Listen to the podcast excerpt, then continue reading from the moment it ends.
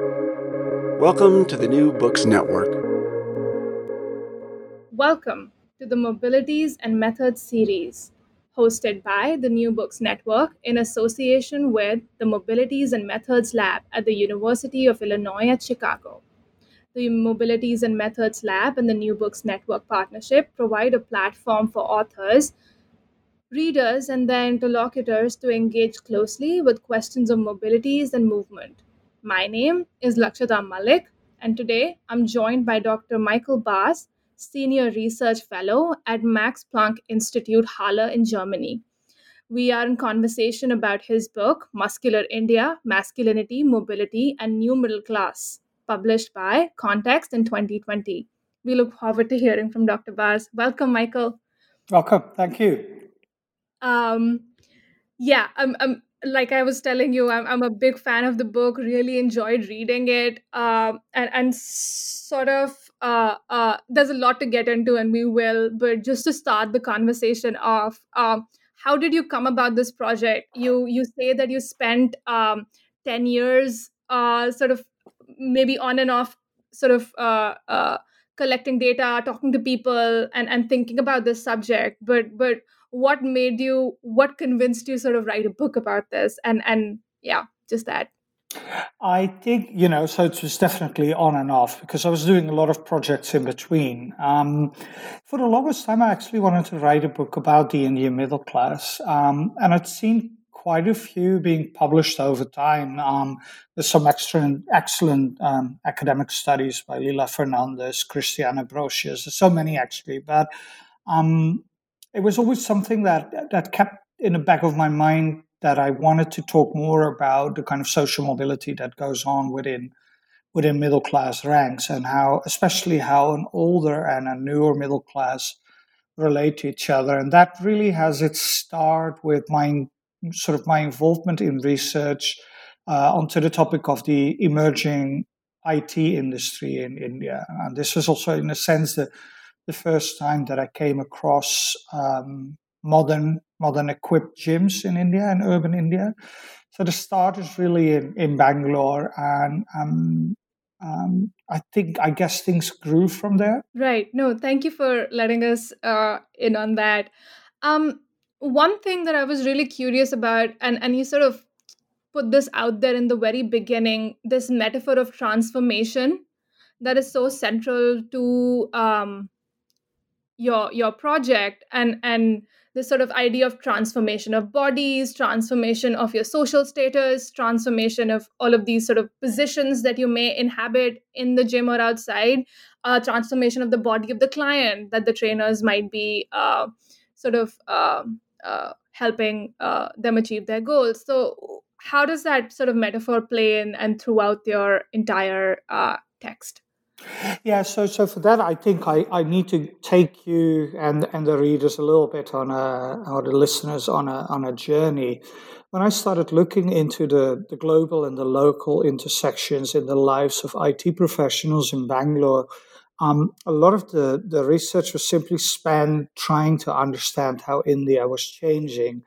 Um, and for that, I was also coming from a Western perspective on this, where from 1997 newspapers and, and, magazines have regularly paid attention to how India is changing. Uh, you might recall that in 1997, India celebrated 50 years of independence. And um, that was one of these crucial moments internationally that the world started realizing that India was in in fact changing that a, a new india was emerging that was no longer associated with the license raj or with underdevelopment in, but instead with the it industry with all sorts of related matters and that kind of brought me to india also and this is also where my, my interest in that topic comes from because we were all bombarded with the idea of a changing India and of a new India, but people weren't really engaging what precisely was changing.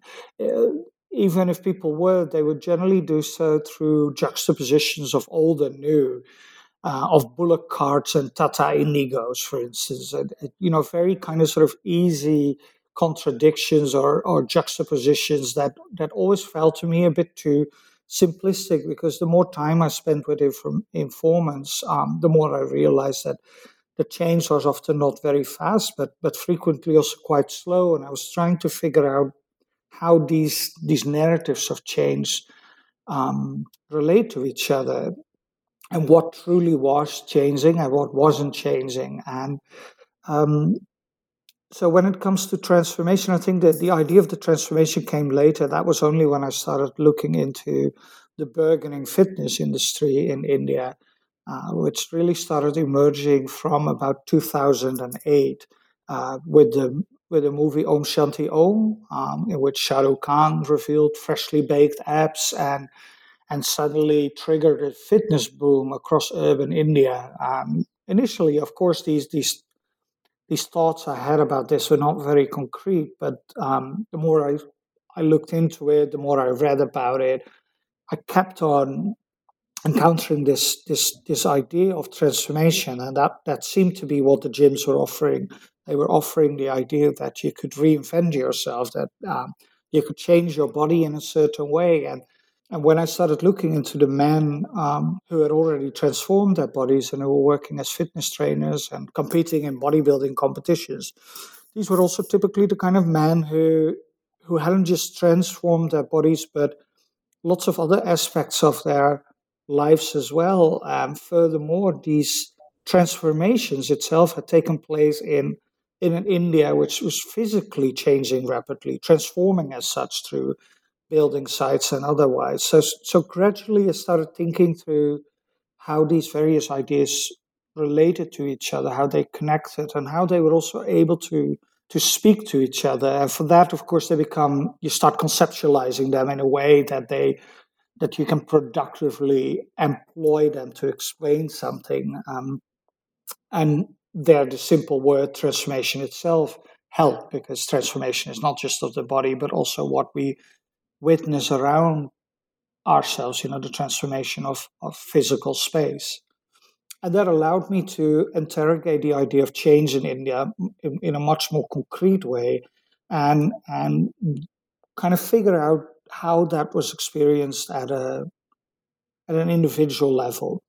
Right. No, I'm yeah, I I could see that metaphor sort of playing out throughout your text even and and one of the key things that sort of led me to think about the gym space and transforming bodies and transforming um, social positions and other aspects of their uh, lives as well as you said was the idea that this transformation was sometimes visible and sometimes was made invisible like in questions of labor right? So you want to look or you want your body to look transformed but you don't want your uh, aesthetics to look labored right?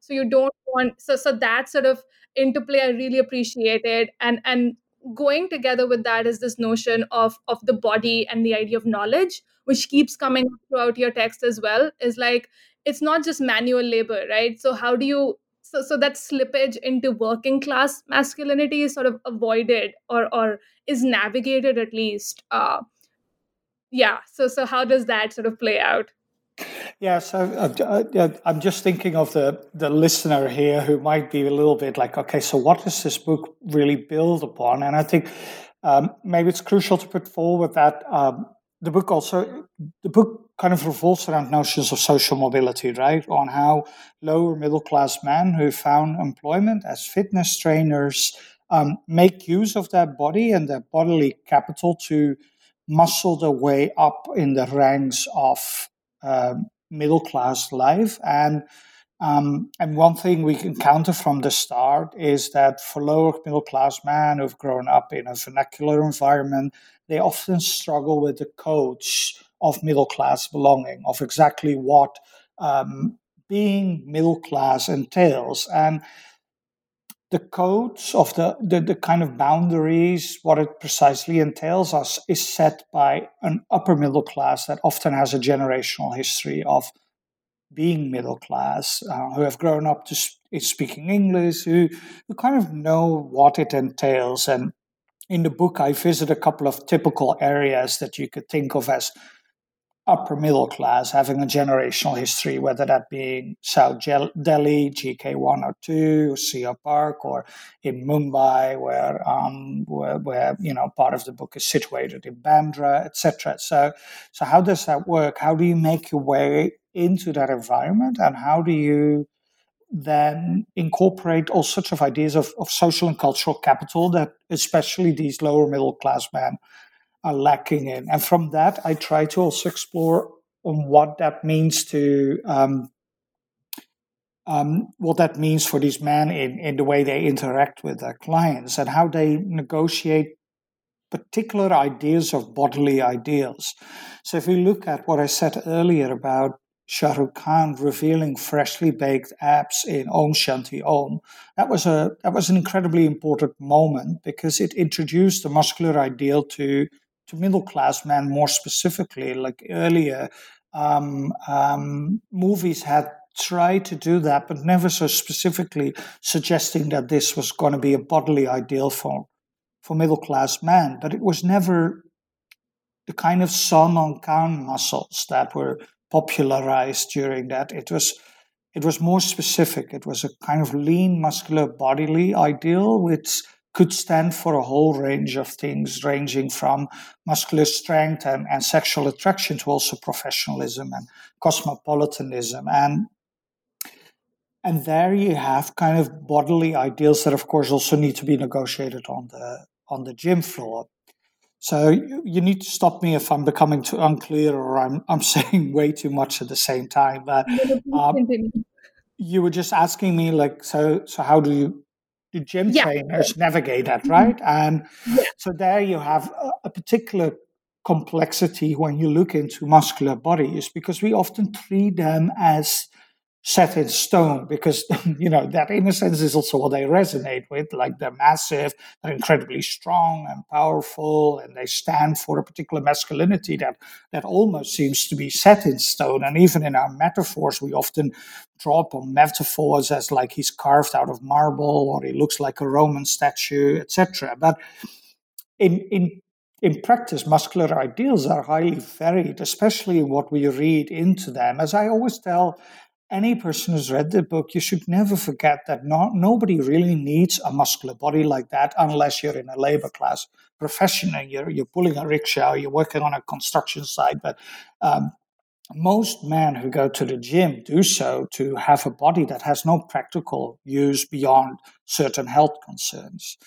But if you then look at what the fitness trainer brings to the table, a certain complexity unfolds there. But because fitness trainers often come from a background where they've tried to become bodybuilders, where they're striving to become more massive, uh, where they want to compete on stage. So this is not necessarily what their clients are after, right? I mean, their clients generally look more towards the kind of, you know, Salman, uh, Shah Rukh Khan muscular ideal or one of the other actors that that showcases a lean muscularity that is not quite what a bodybuilder needs to be competitive on stage.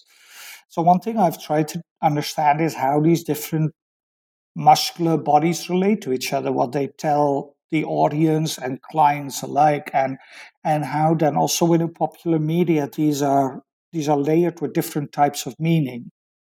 Mm-hmm. Yeah. No, thank you for that, and also setting up uh, the context of the book. I really appreciate it. Um, yeah, I mean, a follow up question from that, and and I can okay let's start with like actually the methodology and the narrative style of your text which i particularly appreciated right? Um, you found a way to sort of turn these into stories and and and and recurring and the characters were also recurring right? It's not like one character was exhausted in one uh, particular chapter and then never brought back again. In fact in the epilogue you sort of go back and sort of tell us a little bit more about what their trajectories look like now, right? So I really appreciated the care with which you handled uh, the stories of your interlocutors, and some of them were particularly hard to tell, uh, as you had also shared in the text. Um, yeah, if you could just shed a light on how the methodology as well as this writing style sort of come about in telling stories of mobilities rather than looking at mobility as a structural thing.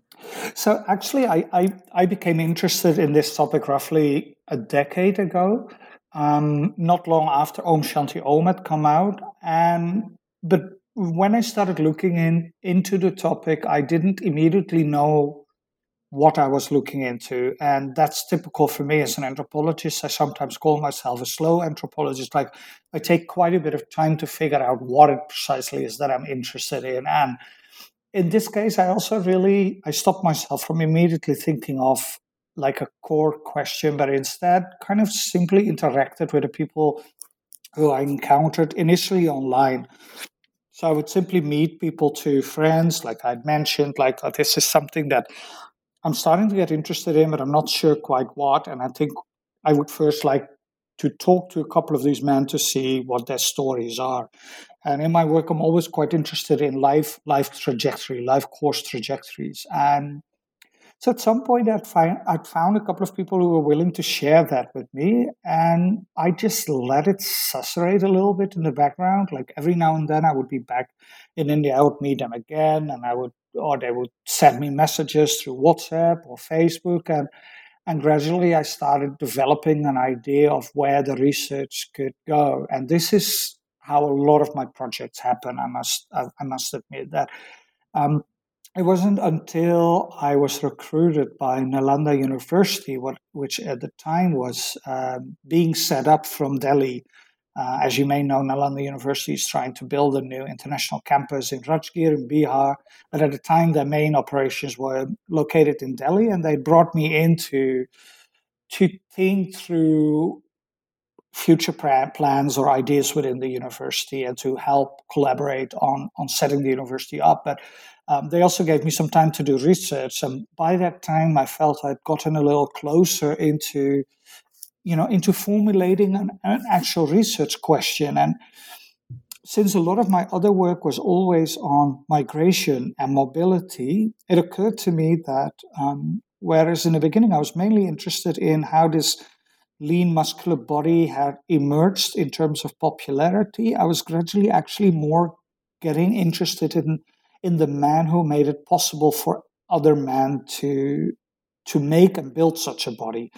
Um, so that really brought me to the, the fitness trainers as a as a new emerging category of service professionals in India because that's also the stories that I was picking up on when I when I was meeting men online or I met them in Mumbai or Delhi. That's also the story they told me. Like they had become fitness trainers. Uh, their parents weren't necessarily happy about that, but they were actually making good money or they were struggling or all these things. So there was something going on there. And more, and one of the things that I picked up on at some point with that increasingly people were telling me that they also saw it as an opportunity to learn. So being a fitness trainer wasn't just about generating money, but it was also about the proximity uh, which they had to upper middle class men from which they could learn.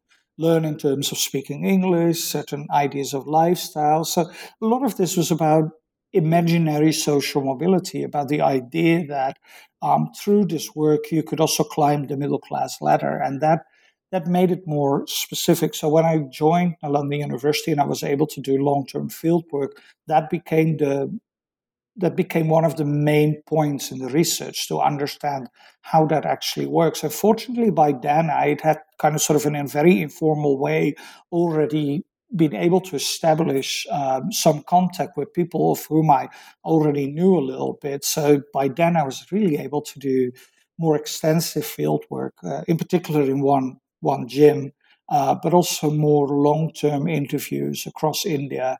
Um, taking the idea of social mobility as a point of departure and letting people tell me their stories in how they'd become fitness trainers and what their ambitions were next and what their lives looked like. And of course, associated to these things were also questions such as how do you maintain your body?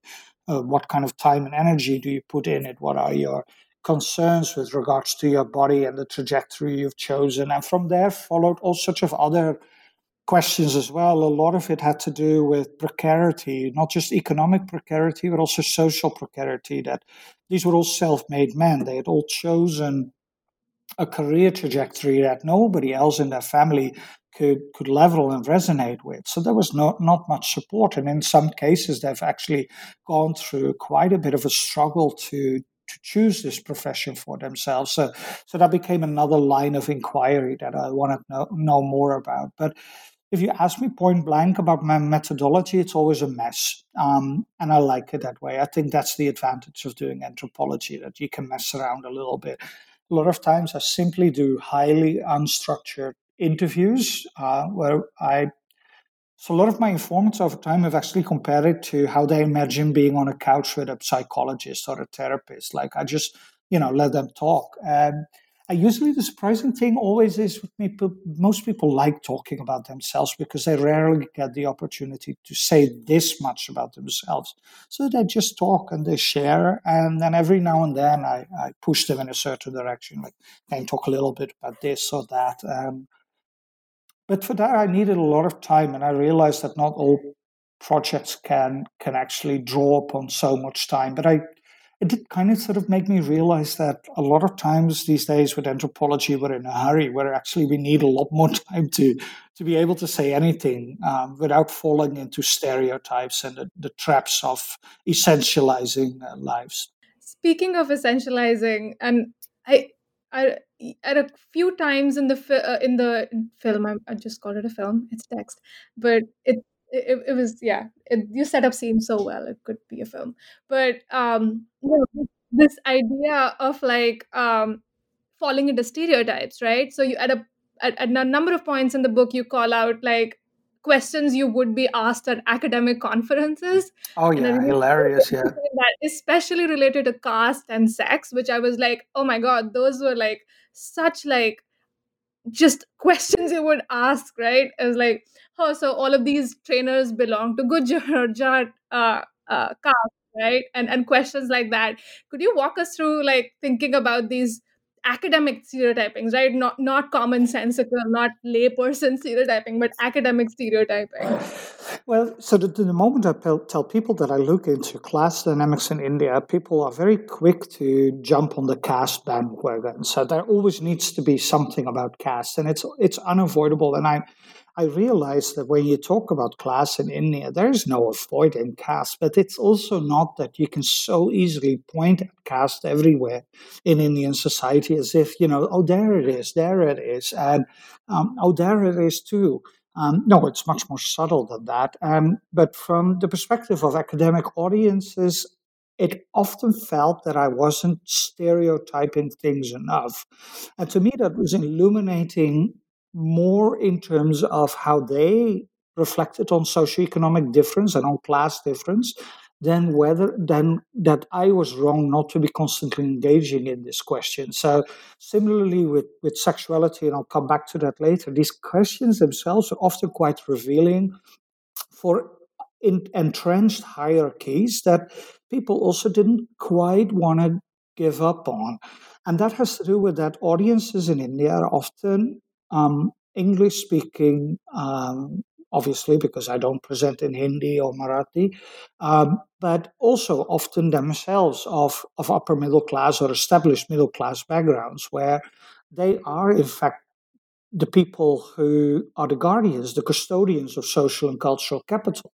So these are exactly the people that fitness trainers often try to level with and learn from, but of whom they also realize that these are the gatekeepers. These are the people who kind of decide who is middle class enough. Like somewhere in the book, I give this example of this uh, informant, Supriya, who's a female client of this gym in South Delhi.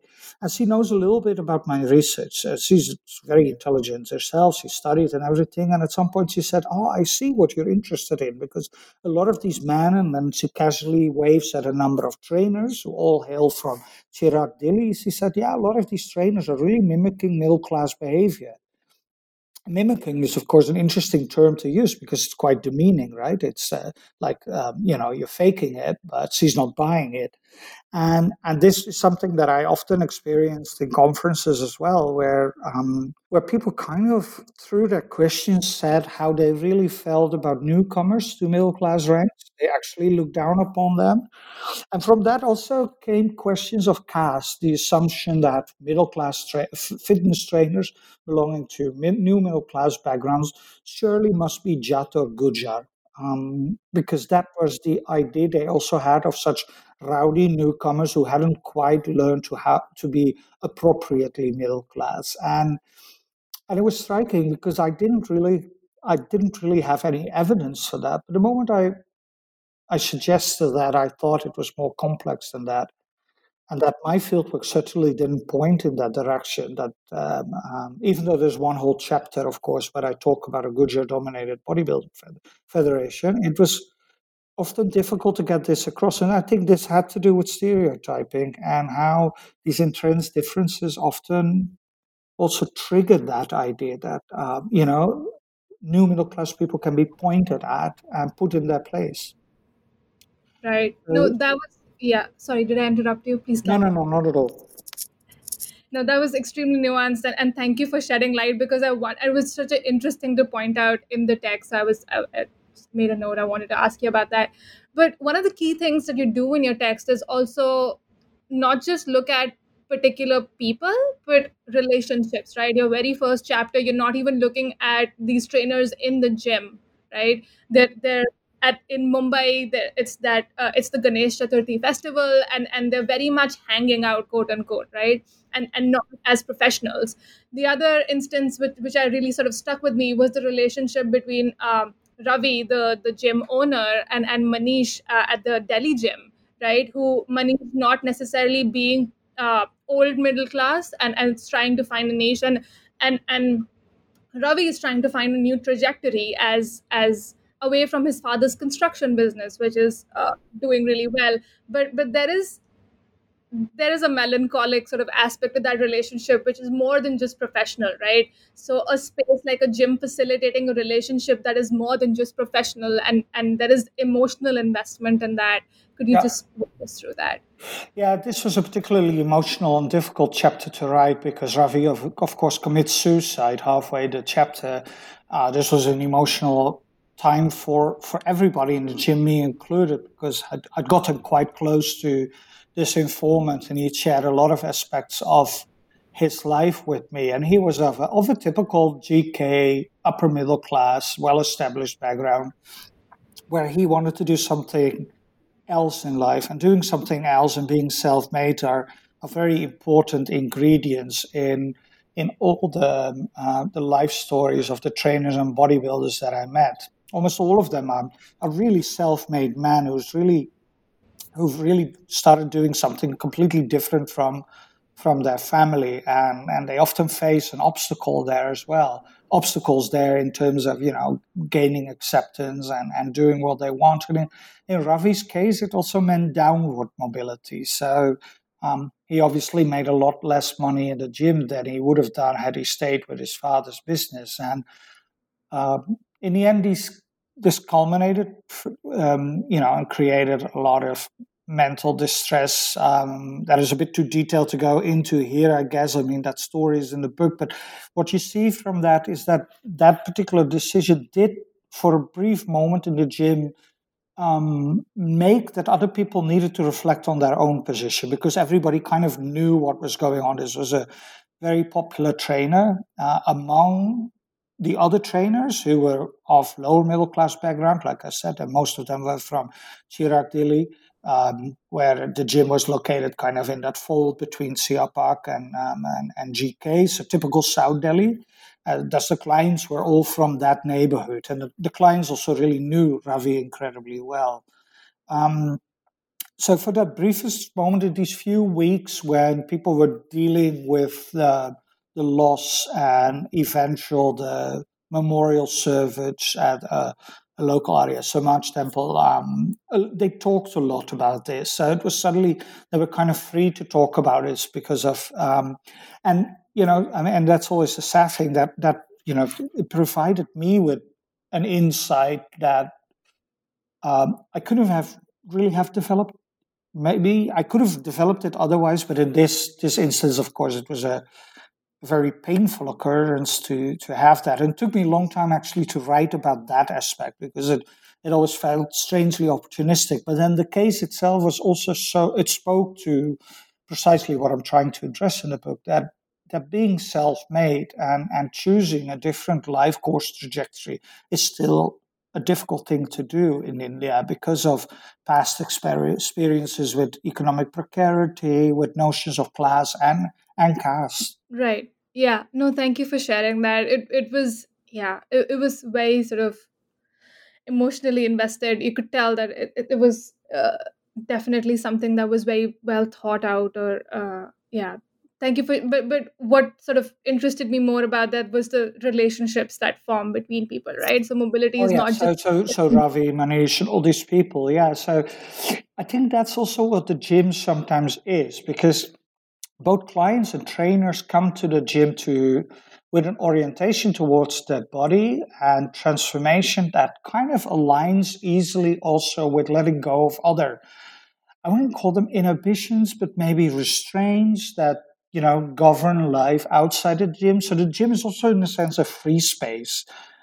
Um, it's a space, of course, already where you don't look too good because you're sweaty, etc. You're working hard, but it's also a place where um, trainers and clients work in close proximity to each other, and, and there's a lot of interaction, interaction that, that wouldn't necessarily take place outside. Um, and that colored these relationships as well, and these friendships even. Um, and I'm still in touch with the, um, the, the manager of this gym, and of course he he still misses Ravi as a friend. But it was also it was a particular time within which that that could take place because they they all concerned men who were reorienting themselves in terms of the trajectory, the life course trajectory that they wanted to walk or explore. Mm. Yeah, no, thank you for sharing that. Um, the other thing that, and you mentioned Om Shanti Om uh, several times, and and uh, clearly it was like it was a watershed moment. But I remember Farah Khan in an interview, the director of the film, saying that she did that for asked Shah Rukh Khan to do that because she was poking fun at how much Bollywood was invested in um, six pack abs. So ironically, that becomes the film that also institutes it. That was particularly interesting. Um, but you use Bollywood and images in general, popular images and images even the trainers and, and bodybuilders may themselves produce on their social media, right, in very interesting ways. And here I'm thinking about this one particular moment with uh, when and Supriya, one of the clients, and, and Amit, her trainer, are watching this uh, Bollywood uh, dance video and and and looking at uh, Ranveer Singh, who's already clearly chiseled and and has six pack abs and everything, and is performing uh, to a Bollywood dance, uh, to to the Bollywood music, and and they have very different sort of interpretations and different takeaways from the scene itself, right? And and act of engaging not just images that are like so it's not just like a very direct consumption where whatever the film industry throws at you you consume. So this sort of negotiated eh, i'm really interested in how you sort of uh, deployed images in this way. Yeah i think you know so yeah, obviously when you spend this much time with informers there are all sorts of moments when when you when you're watching something or talking about something that um, that speaks to a bigger problem and only later you start realizing this so this was this was quite an interesting time because this movie came out um, I still have a tendency to call it um, Raslila, but it, it has a longer title. It went through this whole drama of um, it needed a new title, right, at the time. I don't know if you recall that, but um, yeah. I'm thinking of the full title. Raslila Ramlila. Yeah. And um, so this was obviously poised to be like a blockbuster movie, and it starts like that. Um, you know, it starts with Ranveer Kapoor sort of arriving on scene in a way that even for Bollywood movies, it's quite over the top. I think you know it's it's it's phenomenal. I love that scene, by the way. I think it's very funny and it's very well done, and it, it did that needed that. There's even a couple of women who faint when when Ranveer actually strikes a bodybuilding pose, and you know one nearly tumbles off a balcony, and it's just you know. But you can kind of also see that the two middle classes that are watching that movie are watching a different kind of movie. And from that i try to also show that you know they're coming from different directions in terms of the development they go through but both but both are working out where they belong vis-a-vis each other and and this wider constellation of consumption, rampant consumption, um, you know, uh, uh, shopping malls emerging everywhere, money being spent, de- dealing with health issues. So, so in the end, you know, I mean, you, on the one hand, you can can work with a sort of dyadic layering, hierarchical layering, which posits two supriya and this trainer at two opposite ends of the spectrum, but both at the same time are in the same kind of space um, that have has emerged out of this as well. So you know the, the, the, fitness industry is typically a product of economic growth and and and and urban change and all sorts of related developments post 1991, um, and and I think associated with that, and I I forgot if I do that in the same chapter, I also try to say something about the history of middle class belonging in general in India, where um, now there's a clear sense of who is lower of new middle class as opposed to upper or older middle class. But one thing you see if you read through texts on, on the middle class in India, you see that there's always a shift going on where a new group gradually becomes the older middle class and who was once the older middle class and starts looking down upon that. So uh, there's never not been a moment since Lord Macaulay's minutes on education when they came up with this idea of, of an Indian middle class that needed to be created in the in the image of, of the British elite, the coloni- colonizers. There was never not a moment when there was an old and a new middle class that that of which the older middle class then reflected negatively on the new middle class. And you, you see something similar also in, in how constant this number of 300 million has been over time to point at that um, there is a burgeoning middle class in India. So I don't know if you picked up on that in the text, but I speak about quite a bit about this idea that so an idea that is associated with the middle class in general and the Indian middle class is specific is this idea that this middle class is growing, right? Because India is changing development, there's been economic growth. So, in relation to that, a lot of academics and journalists have argued, like, oh my God, this Indian middle class is growing so rapidly, and it's now 300 million large, like the 300 million individuals. But strikingly, this has now been going on for 25 years. So there have been publications for 25 years now that argue that as a result of rapid change, we now have 300 million middle class Indians. And that kind of tells you that we don't really know who middle class, who is middle class yet. You know, there are a lot of different ideas about that. And and so instead of kind of putting a number to it, I try to also show that a lot of this are, you know, what is middle class is a social and cultural construct. It really depends on who you ask. And it really depends on such moments when you stand in a gym watching a movie that it comes to for like, okay, this is what it might be.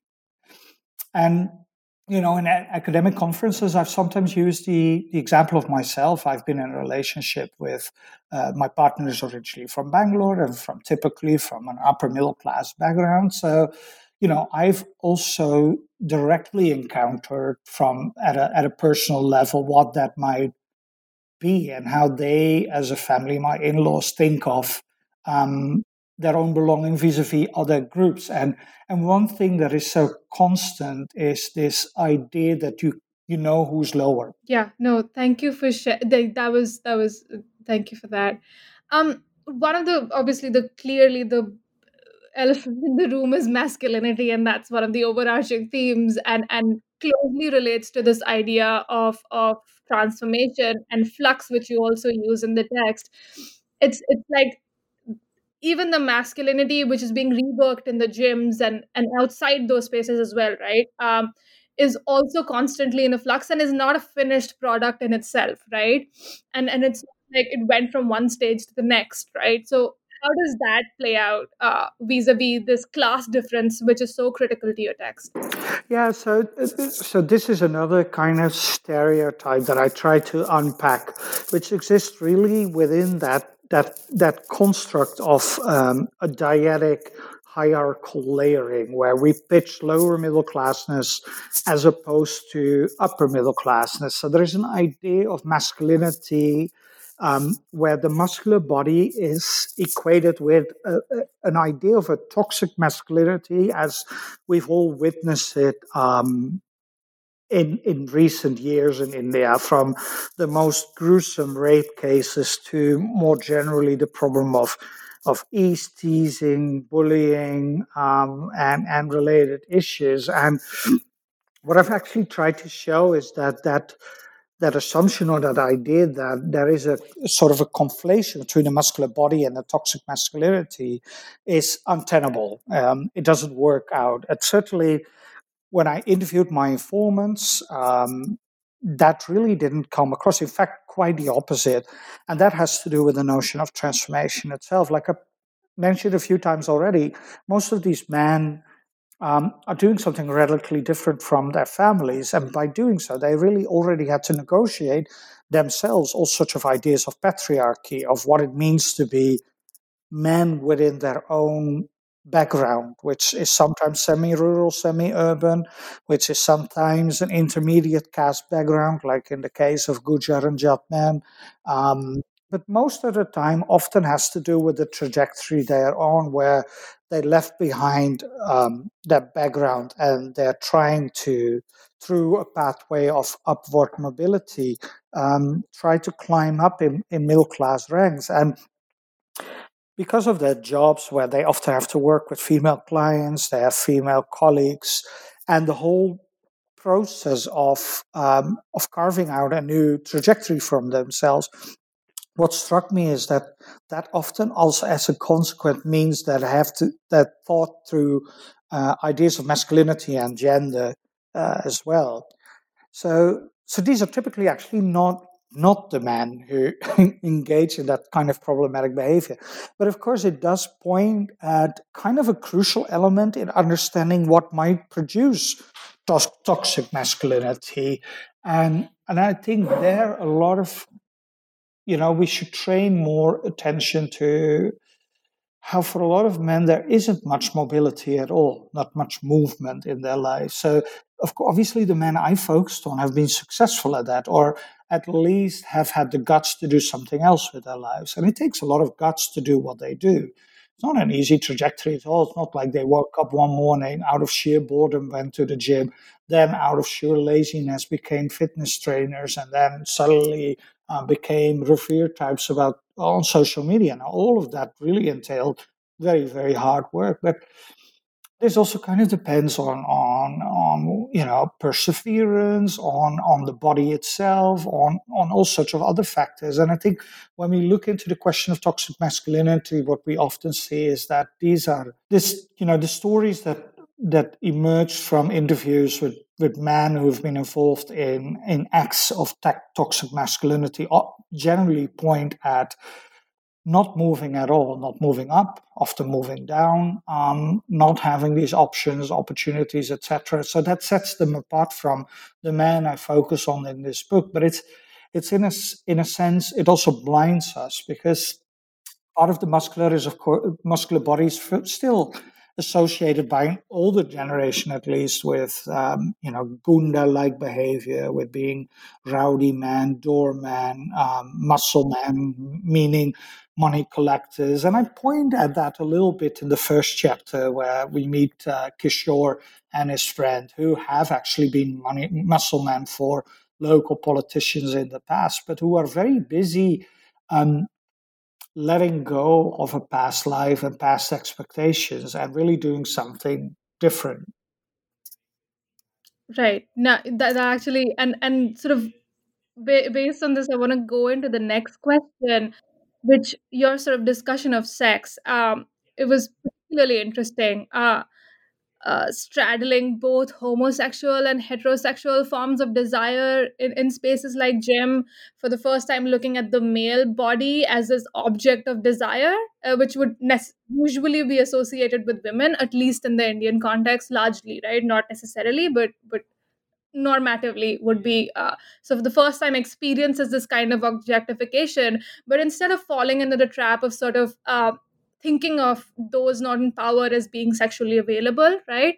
You it's it's a more complex discussion than that. I think i really like this one sort of sent uh, this phrase that you use in the text which is like gyms in urban India are also meant to be safe spaces protected from the harsh gender relations outside.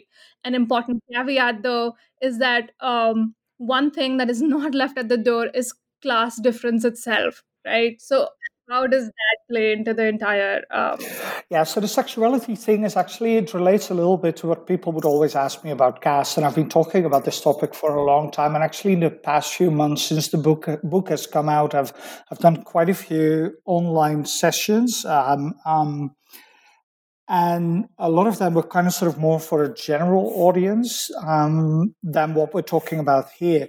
Um, so, and this question keeps coming back, and but in the chapter itself, one thing I uh, I do is I, I, build a little bit on um, the jocular questions and remarks of my gay friends in Delhi and Bangalore and Mumbai, who all kind of imagine that I, uh, as a gay man, have located my research in a, in a candy store with owner away. So, what they're basically suggesting is that the men that I've interviewed are all easily available for sexual services. And but I then point out in the chapter that this does not resonate at all with my research finding. In fact, there is um, in terms of personal narratives that I collected over time, there isn't a whole lot of sex there. Whether it's sex with men or with women, it doesn't matter. Sex is just generally not very present in any of their personal narratives. And I'm starting to wonder why that is. And of course, initially I thought maybe I'm not digging deep enough, maybe they're hiding something from me. But that struck me as really weird because men like Kishore in the first chapter is a person I've known for a very long time. He talks very openly to me about everything. Um, I've met his parents. Um, you know, I've even spent an entire day with him delivering um, uh, their Chembur idol from uh, from his neighborhood to to Dadar seaside on the final day. So it's not like he hasn't welcomed me into his life. So why is this? Why does this stay hidden, or is it in fact not hidden? But are we talking about a particular urban myth where um, my friends, who are often up, upper middle class background, think of this man as easily available, whereas this might not necessarily point at a reality and more at a, again a hierarchical uh, um, uh, ordering of things where you know they this is just simply something they think. At the moment i started thinking about that and considering that. It also occurred to me that that could actually point at um, at a, at a way at a sort of a disparaging or demeaning way of looking down to social climbers and what this actually meant. And so I took that as a again as a point of departure to really try to understand how different groups relate to each other. And of course, part of the, this is complicated by the fact that these bodies are in themselves generally considered to be very sexually attractive because this is exactly what Bollywood movies do, what magazines do. They all present this body as sexually attractive, as an ideal type. As, as a man, if you have six packs and bulging biceps and, and etc., you're considered sexually attractive. And, and this has been there through the ages, and it's certainly not specific for India at all. I mean, this is the way this is the reason Greek statues look the way they do, right? So there's no denying that there is something going on there. But I was more interested in also this this most of my informants identified as straight as um, or not at all but certainly not as gay um, and but in their social media updates especially when they had engaged in these um, photo shoots that I did to build up a, a, modeling portfolio. A lot of them are, you know, try to become male models. Um, what I found curious was how saturated these social media updates they felt saturated with kind of a particular homoerotics that I couldn't quite put my finger on.